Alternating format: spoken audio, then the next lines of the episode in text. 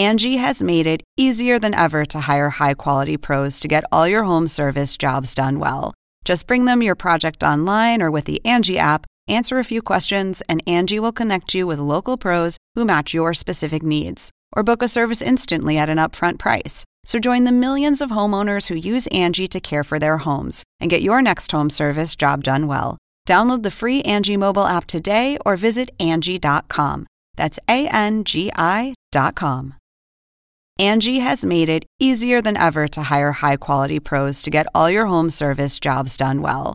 Just bring them your project online or with the Angie app, answer a few questions, and Angie will connect you with local pros who match your specific needs. Or book a service instantly at an upfront price. So join the millions of homeowners who use Angie to care for their homes and get your next home service job done well. Download the free Angie mobile app today or visit Angie.com. That's A N G I.com. Until yesterday, I thought that. I thought that I was never gonna see you again. Why are you here? I finished. Who's that? He's the asshole that ruined my life.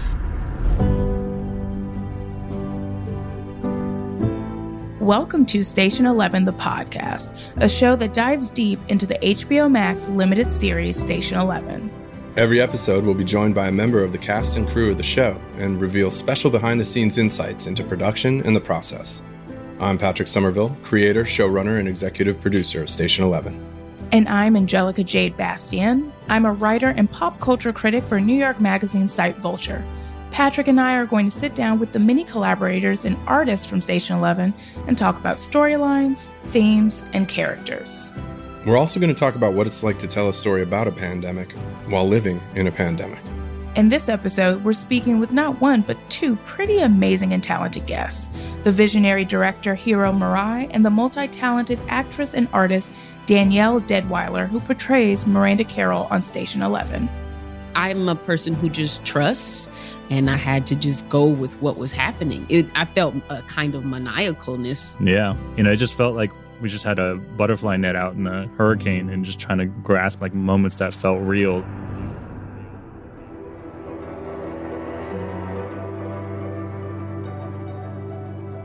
Hey, Angelica. I'd really love to hear what you thought of episode three of Station 11. It's called Hurricane. I was really fascinated with how we watch this journey with Miranda as a character from her time in Chicago and getting a new job in logistics through her love story with Arthur, as well as the very heartbreaking way her story ends while she's on a work trip in Malaysia and the pandemic hits. It's fascinating to watch a woman who has always built escape hatches in her life be unable to escape. This is the episode where we we meet a character we only kind of glimpsed in episode one, riding the train um, and showing up to drop off a mysterious graphic novel to Arthur. And obviously they had some kind of past together, but 101 doesn't really show you much about who they were to each other. This is sort of the origin story of Miranda Carroll, the origin story of the graphic novel, and you know the the show's named after the graphic novel. We don't we don't know who the asshole who ruined Arthur's life is really yet, but we're gonna get to know the artist who came into Arthur's life in this episode. Totally. And there's lots of very tense scenes in this episode, whether it's watching the degradation of Arthur and Miranda's relationship, with him pointing out that she's actually never really present when he wants her to be, or it's her saying the most badass toast at a at an uncomfortable ass dinner burn, party. Burn every parasite motherfucker alive. I have a toast. No, Miranda, no. I stood looking over the damage, trying to remember the sweetness of life on Earth. I was late. Or you were early. Either one, same mission. Burn every parasite motherfucker alive. Oh! Hey, who hasn't wanted to say some shit like that at a dinner party, especially because that that white girl that was sitting near her got on my last black ass nerves. I was like, who the hell talks like this? That's a kind of iconic moment from the novel, and we really wanted to get that one right. Those, we're, we're journeying through time. We're doing our best version of how to know a whole life in one episode of TV without like falling into the biopic trap. And Miranda Carroll is a complicated human being and a very important one for our story. Definitely. And you get to see very different facets of her life in this single episode. You get to see how she works in a professional setting as someone who doesn't consciously identify as an artist, even if she is definitely an artist, as well as her love story with Arthur and its arc from their very intriguing meet cute on a cold Chicago evening to being married and also the fractures developing in their relationship burning down his pool house.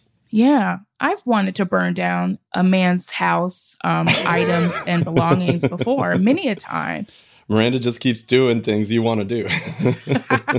I think I'm in love with this character. Like, truly, she tell me is a super fascinating black woman. She's a super fascinating character, period. But as a critic and a viewer, and a black woman living in America, we usually don't get characters who are this dynamic and who buck against stereotype in such a dramatic and rich fashion. And I'm so curious to hear from you, Patrick. Was Miranda black in the novel, or was this something developed for the show? And can you talk a little bit about that? Well, uh, like Arthur Leander, Miranda was from a very small Canadian island uh, in the novel, and uh, I think by all accounts was a white character. And yes, to answer your question, there's a lot of intentionality in making this specific change for Miranda and making her origin story and where she comes from very different than the book. I think there are a lot of reasons, but it goes back to the writer's room.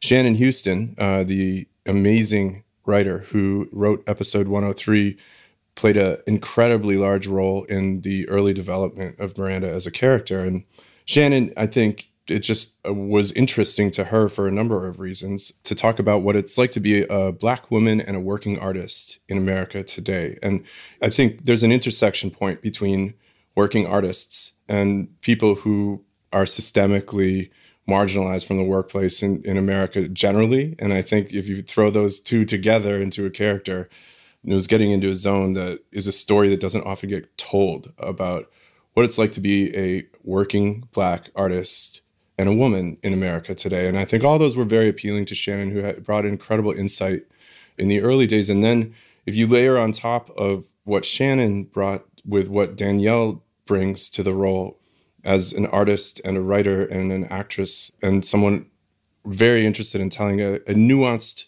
story of a human being and not fall into the traps of identity that television often does with black women and then if you add Hiro to that mix on top of it, who has been working on the most incredible show with regards to insights about race in America today, I think what you get is a female character that feels real, I hope, energetically, mm-hmm. feels relatable in in ways that you just haven't seen before. Exactly. And you know, Miranda is a very important linchpin in many ways. If you do not get her character right, the show will not work as a whole, in my opinion. No. And what I loved about Miranda was just how slippery she is. She's a very tricksy character. Every time you think you have a handle on her, she rips a rich laugh out of her mouth, and you're like, oh, this woman has so much beneath this calm surface that she projects. Yeah, she's funny at times you don't think she's going to be. She is cutting at times when you don't think she's going to be and she's loving at times you don't think she's going to be, but what was important for episode 3 is by the end of it you see all those things. Definitely. Obviously, her graphic novel has has a life of its own outside of her. And I'm curious to hear your perspective as an artist on this topic about whether art needs an audience and how artists don't even have control over their own legacies in a lot of ways. Miranda, I love Miranda because if you ask her, she's into logistics. How do things get from point A to point B is sort of the question that is the conundrum for her. And the fact that she wasn't doing a thing to make those people at the dinner party happy made me love her even more. She's doing it for other reasons. But ultimately, I don't think it's true for anyone to say I'm not doing it for someone else when you're making art. Like all I think of when I think of art is trying to communicate really well. like, Yeah.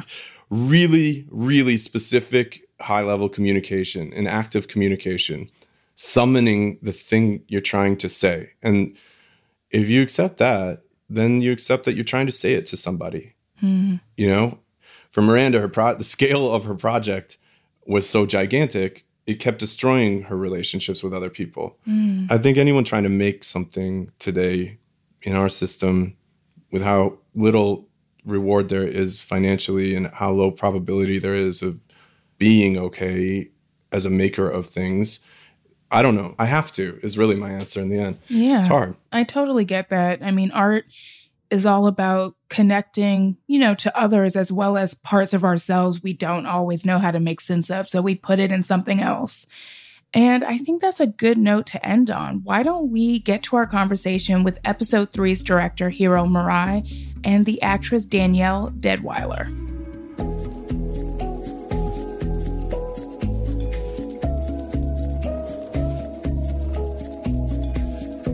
You've seen Hiro Murai's impeccable and visionary direction in Atlanta, Barry, Guava Island, and Childish Gambino's This Is America. And while you may recognize Danielle Deadwyler from The Harder They Fall, P Valley, and my personal favorite, Watchmen, she also plays Miranda Carroll on Station 11, the driven, smart, and mysterious woman who created the graphic novel Station 11. I'm so happy to welcome Hiro and Danielle. Thank you guys so much for coming on. Hi, guys. Mm, Thank you so much for having us. Thanks for having us. I'm so excited to have both of these people here because I think of the inner workings of developing the show on the ground um, in the early, early days, and just conversations between the three of us, Danielle and Hiro, trying to figure out how to how to make this character, how to tell this story. And Danielle came late, Hiro, right? I mean, we didn't have our Danielle until months into prep, and pretty.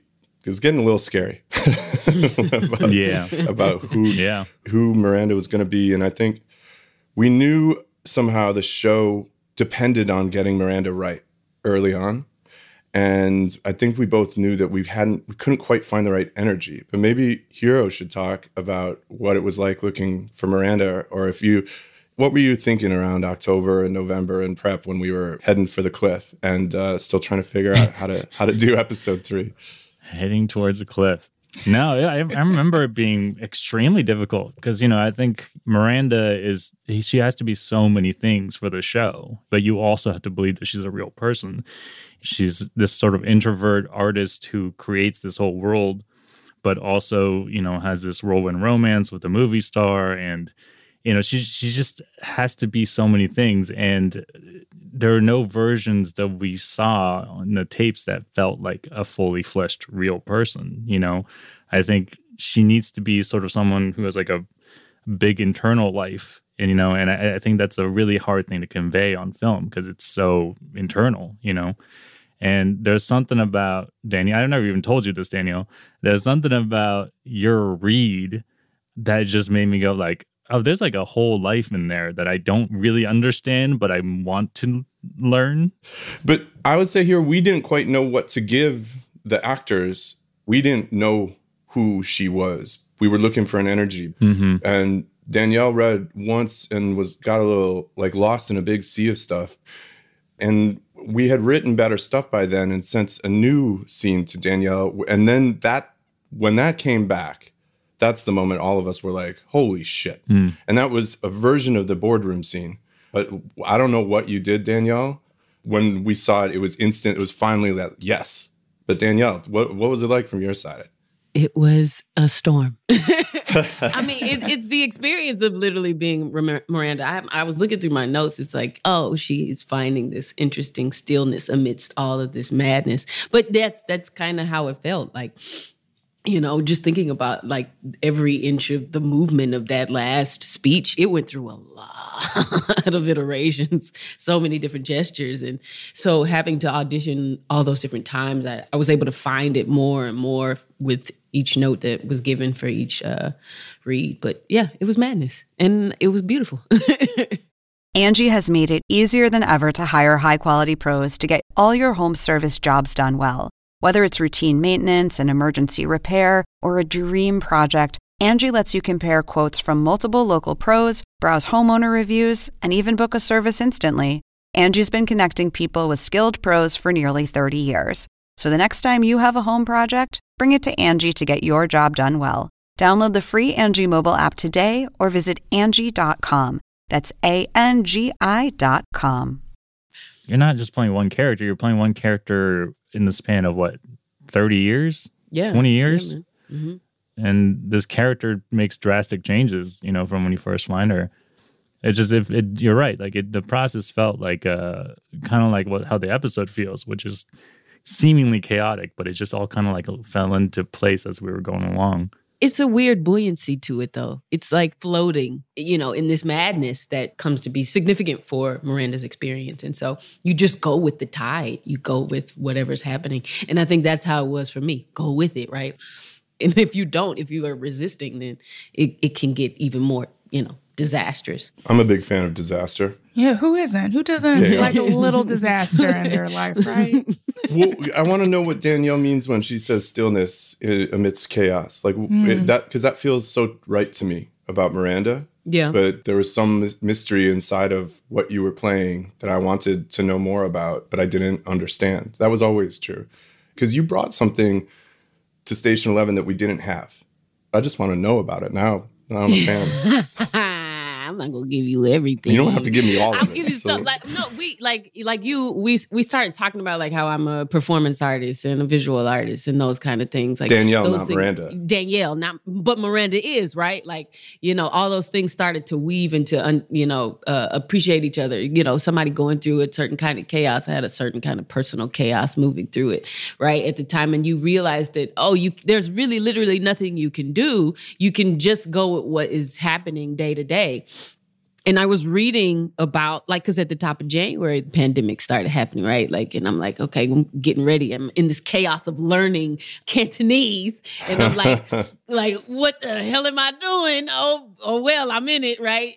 and so you're learn. I'm learning this, dealing with the own personal stuff, trying to build this kind of um, uh, the the work that I do logs my own interiority, right? Like I get that, right? And so none of that was like completely clear in the world of Miranda quite yet for me.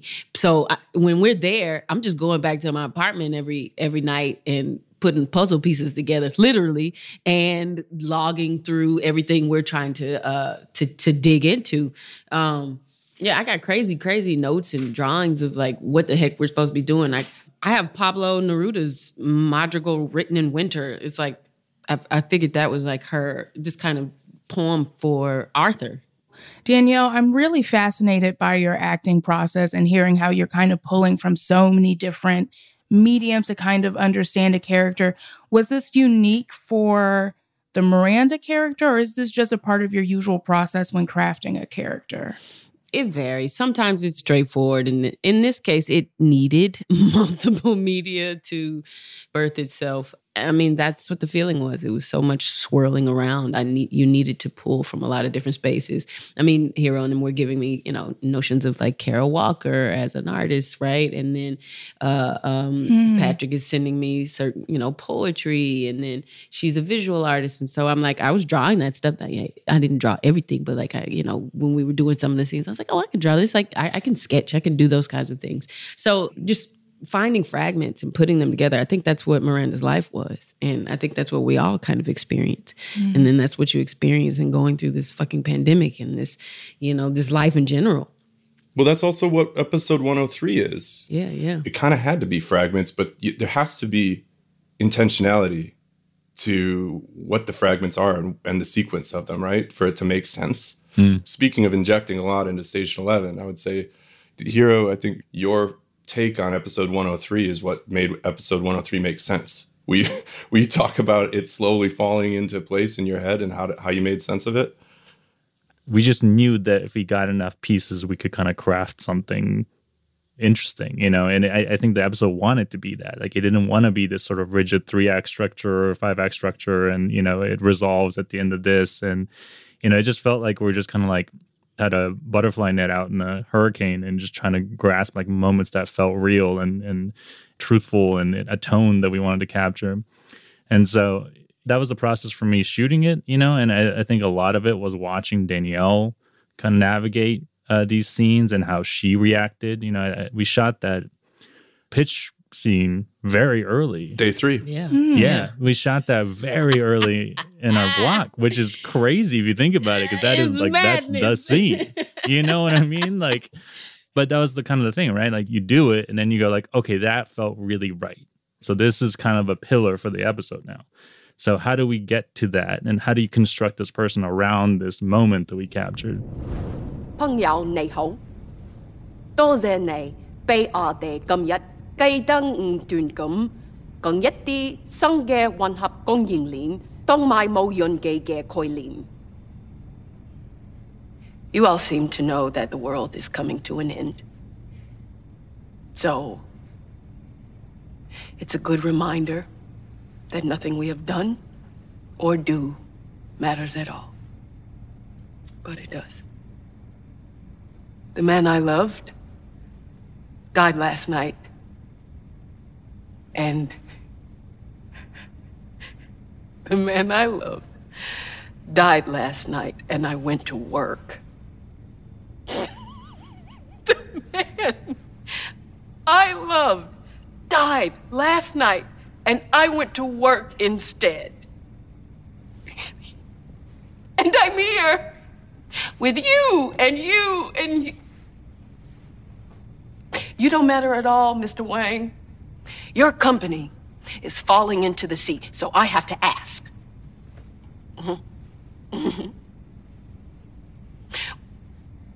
Why wasn't I at that play? Why wasn't I with my love when he died?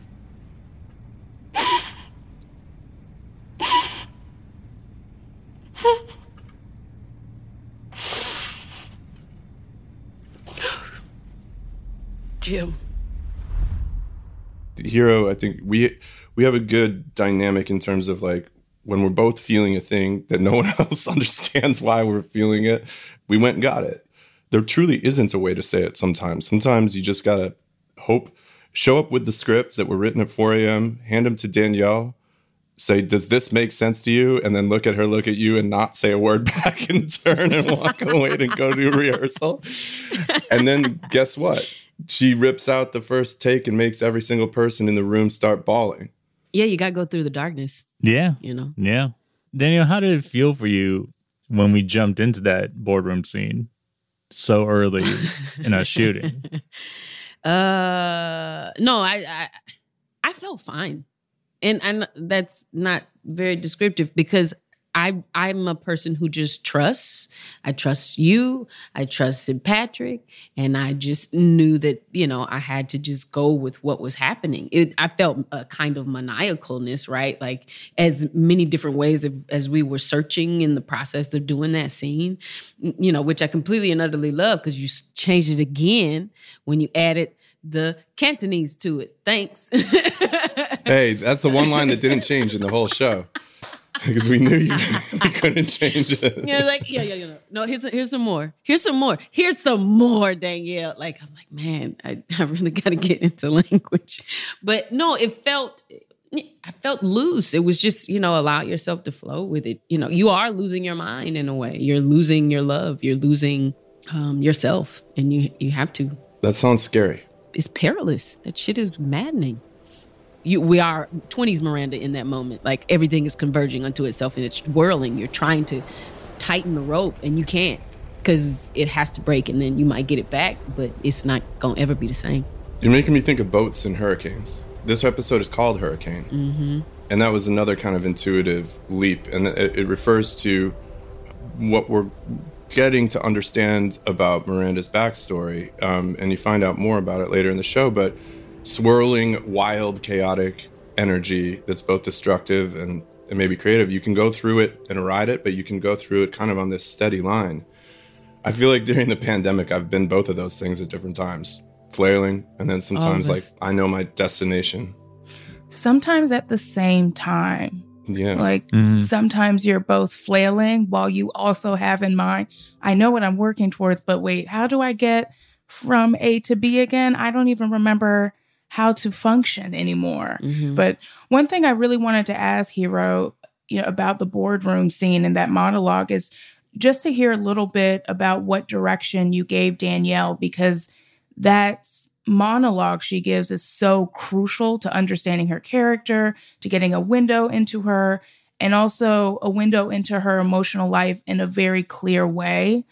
I wanted to hear a little bit more about directing that and how it kind of shaped up the way it did.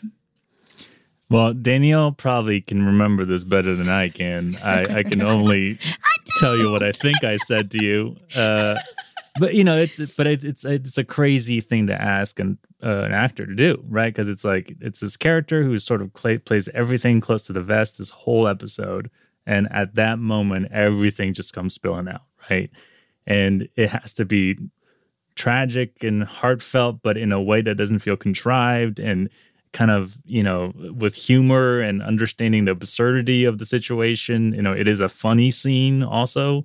And so i remember talking to danielle like this is something that you're coming to realize in the moment but you're also just sort of like exasperated and kind of you know you're finding the absurdity of the whole situation at the same time. And but also you, know what i mean? It's like it's like five different things. And it, in a way it's like a very unfair thing to do to an actor where you're just like these are the five disparate things i need you to hit uh, to convey in this very you know long monologue. And you know the amazing thing about danielle is she just sort of like not only kind of intuited like what that is supposed to feel like she so technically kind of carved out all the moves in that scene you know? It's just going from this you know very sort of stoic uh boardroom talk to this sort of like crumbling to this and going inside and then getting frustrated and going outside and then starting laughing and you know what i mean? Like these are all the things that i was asking for out of danielle but she just found a way to connect the dots somehow and kind of ride that in a very like genuine way you know? It's it's a mark of like an incredible performer honestly. If you look at that script, if you look at that speech on paper, it does not make sense. I, re- I remember I I, I, wrote it I wrote it like at three forty five in the morning the night before. And and the, the the the script was going through some changes uh, in the in the early days. And that which is very hard on the crew uh, because everything that's been prepped for months is suddenly out the window. But emotionally we were prepped mm-hmm. so when the words and the structure changed around it, something true remained through that chaos that we knew already about what the show was, and that we had to hold on to that a couple of times. You said when you were talking here, carve out. You said the word carve out, uh, and then uh, riding, and I was like, I, every time I think of this scene, I think of skiing uh, for some reason because it's like uh, in Cantonese. Uh, let me bend your ears about a few new supply chain and drone concepts, right? And then you all know um, by now that the world seems to be ending. Um,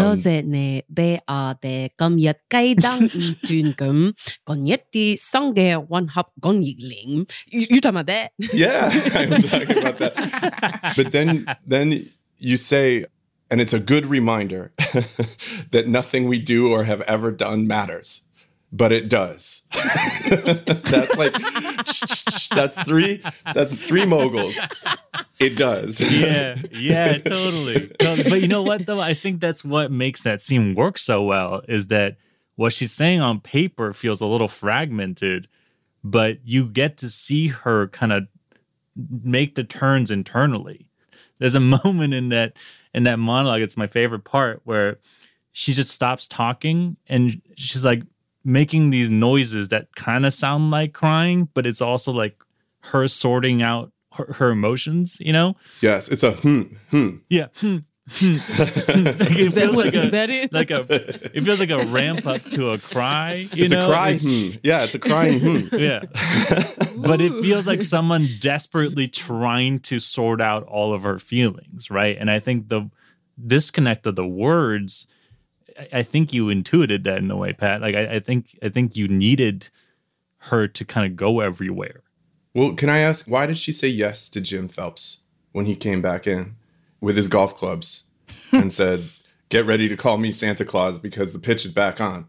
You know, she's just been down the docks. She got the worst news she's ever gotten. She's in the bar drinking, looking at pictures of Arthur, and kind of like, it's time to give up. And then she has this ridiculous partner she's been stuck with. I want to talk about the relationship between Miranda and Jim, but he says, "Come on, let's go pitch," and she says, "Okay." Why? There's nothing else to do because when you are at the end, and we don't know what that is for us, but in in this world, these people we know that there is an end and it is happening and it is fast. And she's a survivalist, so preparing for it is what Miranda does, and it's here. Oh shit! Okay. This is not what I anticipated. Okay, you go with the most peculiar thing you possibly can. Okay, this is it. Fuck it. I'll go to it. What is the relationship between Jim Phelps and, and Miranda in this episode? It's real. There's a real connection between them, right? And Tim Simons is really incredible in the episode, and I think he's funny, but he's it's moving watching this friendship Man, start. I love that dude. There's so many moments, including in the boardroom when he stands up. We have about ten unbelievably funny things that Tim said when he stands up and tries to take over, and we went with the best one, I think. But there's so many. It was just was such a crazy night of laughing and crying together. And Tim, talk about Jim Phelps, please. So See, that's it. Like it's the two. It's the it's the contrast. It's the contrariness of personalities and the moment converging. This super tall, wonderful, like aerial quality of of Jim Phelps, right? And you know, I am the boat, right? And I am short. Aaron, see you and I night. am, and I am stern. Yes, here we go, baby. I think that's the peculiarity of their relationship. And at first, I think she's just like, get this done so I can get back to Arthur. And when you realize there is no getting back to him, she Miranda feels crazy even thinking I'm I'm, I'm gonna have to leave you. You know, I gotta go. The world is ending. And Jim is like, no, here I'm gonna go play some golf. It's like they're doing this dynamic thing between each other. Oh, he's like, yes, this is stupid. It's not a big deal. The world's fine. And Miranda's like, yes, the world is ending. I have to go do. We have to survive. And, and that's Jim and, and Miranda. What's a hug in this language? What's a They- yeah, uh, you know, like fate, business and fate put them together. They undulated together. They pitched together, but they hug at the end of the episode too, which is Because almost they're two humans. They're so sweet and vulnerable. I love watching them walk together. Like, man, we just did some weird ass shit. We pitched and we're about to die. mm, okay, you got people, and you got people. Oh, we are the last thing that we have in this moment. It may be the most awkward looking ass hug possible, but we need to be connected. There's a big height difference between you guys. It's just a little. It's like uh, six, seven, and what, Danielle? I don't know. There's it's a lot, a lot of space. There's a lean. A lean is required to get the, the hug right. But Hiro, I'm curious. Like that, it's such a moment that in a different show would be a joke. Uh, and Mm. and the frame. Can you talk about just framing that up and just like what you were thinking about that moment emotionally? Yeah, I mean, I think what I love about the Jim Phelps Miranda dynamic is Jim starts off kind of putting on airs and kind of posturing and being this dude. Even when he, you know, says nothing's happening, he's going to go golfing. In my mind, he thinks the world is possibly ending, but just doesn't want to be the person who's scared. You know what I mean? Hmm. And so you're kind of watching this guy, his layers get peeled off little by little. And by the time he comes to Miranda and he's like, pitches back on, I always read that as like, please say you'll do this thing so I don't have to be afraid. And to me, Miranda saying yes was like an act of kindness. You kind of get to watch him become like a vulnerable, real person by the end and uh, eventually kind of meet eye to eye with Miranda, you know, Miranda who just can't help but be who she is. Can both you and Hiro talk a little bit about her backstory and how that informed her present moment? Because that's like a huge aspect of of like the entire episode. And i'm curious on your perspective on how that kind of helped inform your performance and approach this is the most like collaborative backstory building I've ever had to do. The script wanted to go a lot of places to define her uh, initially, and as we were filming, things began to get chopped. But we understand that Miranda has been attached to Arthur for a long time. She used to be, you know, want to name herself Infinity, right? Like all this Ooh. stuff is behind. You, you remember this, Patrick? I forgot about that. Yeah, but that's good stuff, though, for you, right? It's super rich. And then when you nix it, you're like, I can still get to move with it. I still get to understand where we were trying to go. And it paints a much more crisper figure of who she is. This show, when we were at our best, went from real complicated to real simple mm. uh, when when it was working right, and and it happened late often, which was just a kind of crazy feeling. And I think an- another complicated thing would be how do you tell a love story about an emotional hoarder who's a liar, who has some kind of incredible tragedy deep in her background that we're hiding, but we can feel it kind of burbling out when certain subjects come up, and someone who is on a mission to create a thing that she can't turn away from. And then she meets a man. How do we tell a love story without making the love story overwhelm the rest of Miranda?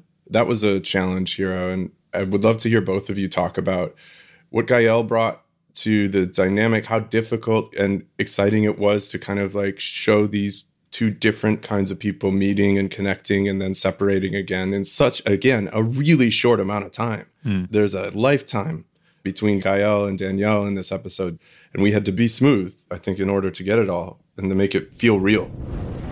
Listen i have to buy your work. Do you have to buy what?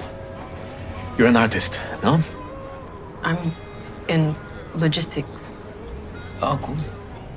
Yeah, uh, my my friend is down the street, and he's having a birthday party, and I didn't bring him anything.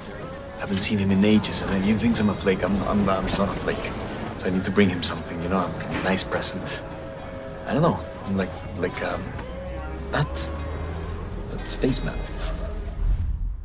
Danielle, I'm curious how you felt, you know, reading the words on the page compared to the first day you were sitting in the same room with Gael the diner scene is the weirdest shit ever. Uh, it was so. Say more.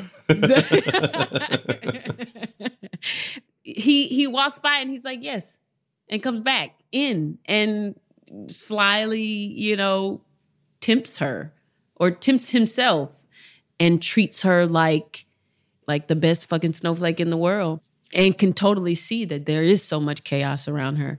That's what you want. Like, you don't see the madness of me, or you do see the madness of me, and that still endears you to me.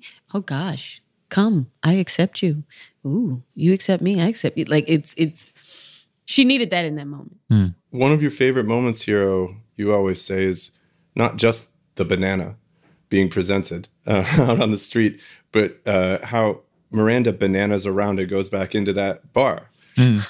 I would love to hear you just talk. About, it was so cold that night. It was so oh we, we kind of didn't quite have the scene, or we were like looking for one line, or maybe you thought we had it, and I thought we needed another line. And Gael was like, "Where am I right now? It's negative seven thousand degrees. Get me heaters." Because I'm a tropical man. yeah, he, he, wasn't. He wasn't built for Chicago weather. but I, I think, I mean, to me, what was interesting about that scene is, you know, he's the pursuer, right? He's kind of chasing her down and trying to engage with her and trying to get a reaction out of her, and he kind of holds her in that moment, and then he just slips away. You know, he just sort of he just kind of disappears. And I think in a way it pulls the rug from underneath Miranda, right? She's kind of ready to pull her defenses up and kind of push him out, but then he just sort of shrugs it off and just kind of walks away. And so I, I don't know, it kind of like creates this little negative space, like a little bit of a vacuum where that she's not used to. And I think that's the thing that literally kind of sucks her into the the bar. Gael is just she, he has like a very like ephemeral sort of slippery quality as Arthur and and I loved watching that kind of bounce off of Danielle's sort of calculated method of presenting herself and her stoicism and her interiority that she has with Miranda. The subject of your work is a person, not a spaceman. He's alone, not unhappy, adrift, a bit exhausted. But his heart is warmer and lighter than they realize. Because he wears a suit for protection. I'm really curious to hear from y'all because this is such an unconventional approach to a love story. What are some of y'all's favorite unconventional cinematic love stories and were you guys pulling from anything or had anything in mind crafting this story between Arthur and Miranda? How do I say this? I'm not good at movies where people are like overtly uh, communicative about their emotions. I think it has something to do with my Japanese upbringing. I'm always moved by movies about people who don't pronounce their love and it's like the holding of that emotion, you know, like in the mood for love or something. Yeah. Uh, but this ain't that. You know what I mean? And so I was trying to get to the bottom of like what that wanted to feel like. And Mm. you know what's a really romantic movie to me that I, I love is Punch Drunk Love. Hmm. Oh man. Yeah, that's Yeah. a good one. It's like it gets to the raw feeling of being in love, but in a very clumsy, like uh, haphazard way. And so I don't know. I, think those would be kind of touchstones or references for me. But I, I don't know. I mean, I'm actually curious, Pat. Like, what what were you thinking? Like, what did you want this love story to feel like? Well, I was worried that it would dominate the art story. I really like the idea because this is my experience in life too, where you like, if you self identify as an artist and you're in love with someone, there's a tension between those two things. It's it's not quite an affair you're having, but it feels like each side is mad at you for the time you're spending with the other thing you love, whether it's a person or a made up uh, world. And you know, a fight I've had with my wife several times resembles the fight Gael and uh, Danielle have in the bedroom when he says, "Even when you're here, you're not here." Despite all the things going on in the end of the world and the other storylines, I think I wanted just to make sure we told that story that Miranda's not a robot or alien on a mission to create Station Eleven. She's a human being who lost everything when she was a little girl and traumatized so substantially that this is what she's found to be okay this balance. I wanted to be able to tell a story about a person who loved and was dedicated to making a thing and loved and was dedicated to a human being, but had to go on this timeline, you know? And it makes me think of the Leon scene too. Mm-hmm. Like, if the timelines had matched up different, it would have been okay. It's kind of like ordinary people. If that just hadn't happened, our marriage would have been okay. But it did and it wasn't. And so, like, they fell in love at the wrong time. But then I'm like, no, they fell in love at the right time. You know, like she needed that and she needed to burn it down and he needed that and he needed to get left. And so it's sort of like time didn't matter in this one, but it took the episode to get to it. That's a lot, my answer just now, but I think like that that's the only kind of love story that made sense to me is one that felt like a near miss but not a near miss and like time stops mattering cuz love is a kind of a love is like light. It's like it doesn't play by the rules of normal shit. It ignores time. Hmm. Hmm. Hmm. Very interesting. End podcast.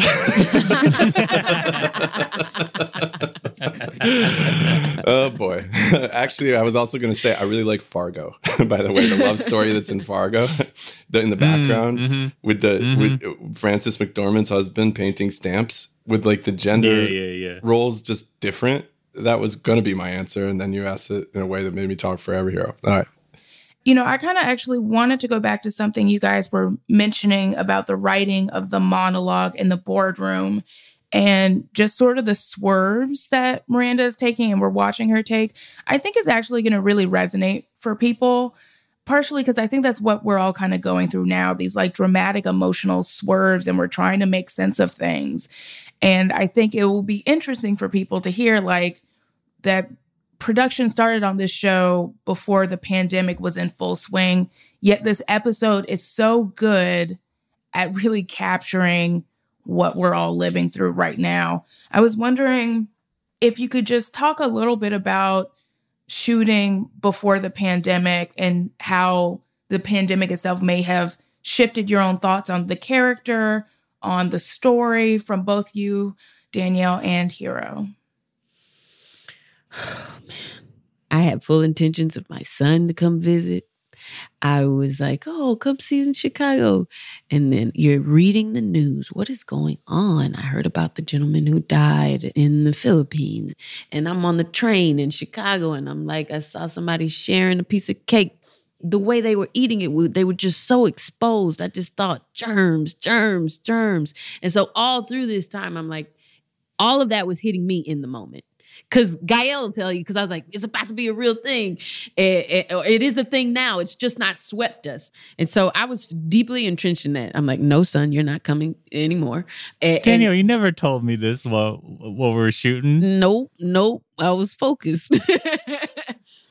Dang at the time i you know i remember we shot episode one and three at the, back to you know back to back and we were shooting a big hospital scene where people had like snot running down their face and and we remember talking like uh, with the crew like you you you heard about this corona thing? It's like and people were making jokes you know because like there's 300 extras with like you know prosthetic snot running down their faces and and just like casually having conversation. It was just such a weird vibe you know it's just it's where like the show and reality was kind of converging but we weren't quite ready to accept it I don't know. There's an interaction between these two episodes and our real pandemic that's like very. I can't articulate. It's very strange for me to wrap my head around. It just feels like it could have been this sort of you know peripheral news item that just kind of passed us by, but it instead became you know all-consuming realities that we're all living in. There's something emotional about remembering this too, because the other night I remember is the McCormick Center I was flying on a plane the next day to go back to LA, and our prop guy was like, "Take these masks," and I was like, "What?" Mm. And he was like, "For the plane."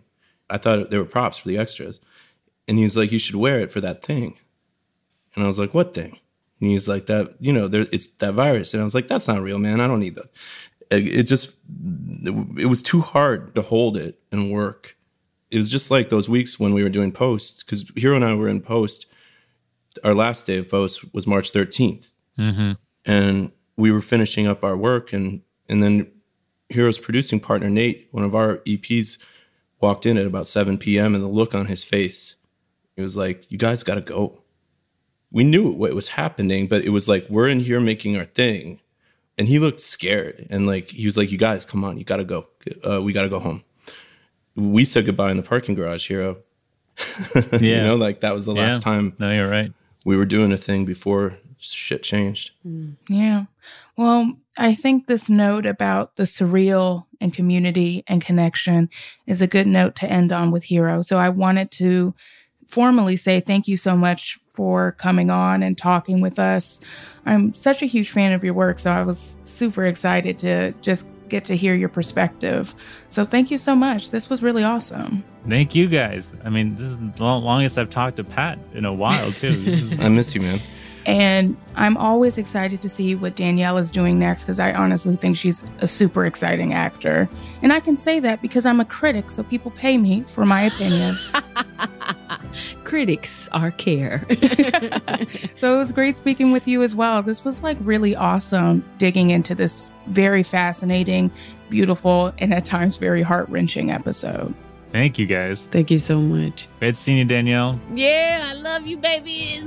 Love you, Danielle. Bye. Thank you for saving the show.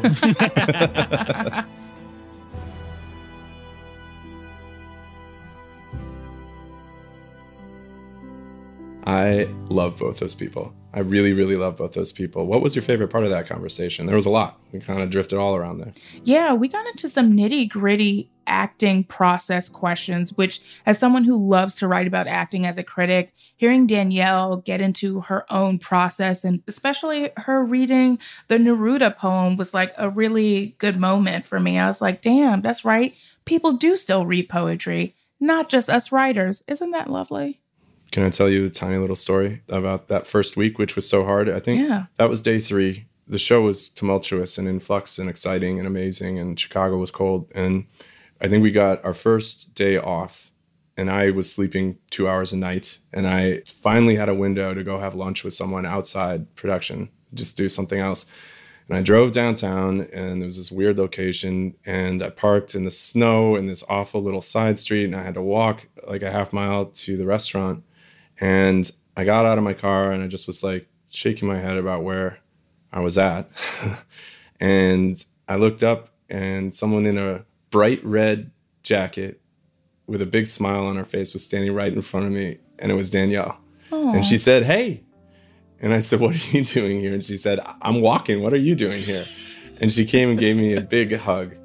And for some reason, in all of Chicago, on the one day we didn't have a plan to meet and go make a thing, we just ran right into each other in the middle of the white snow. She was like one red winterberry. That was like a, a special and strange moment that I, I knew that making the show was different. That's really beautiful, Patrick. I'm so glad we got to hear from both of them. I'm glad too. This was a really awesome conversation. Thanks so much for listening, y'all. We'll be back next week discussing episode 4 of Station 11 Rosencrantz and Guildenstern Aren't Dead. Station 11, the podcast, is a production of HBO Max and iHeartRadio, hosted by Patrick Somerville and me, Angelica Jade Bastién. Our executive producer is Molly Sosha, with special thanks to Ethan Fixell. Our engineer extraordinaire is James Foster. This episode was written and researched by Kate Voss. If you haven't already subscribed, rated, or reviewed Station 11, the podcast, please do so on the iHeartRadio app, HBO Max, Apple Podcasts, or wherever you get your podcasts. And be sure to watch new episodes of Station 11 on HBO Max.